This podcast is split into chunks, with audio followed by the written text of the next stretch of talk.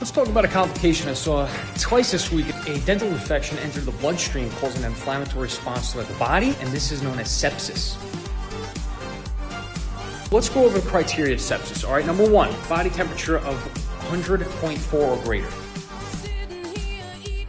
Two, a heart rate above 90 beats per minute. Three, a respiratory rate greater than 20 breaths per minute. Four, a white blood cell count greater than 12,000.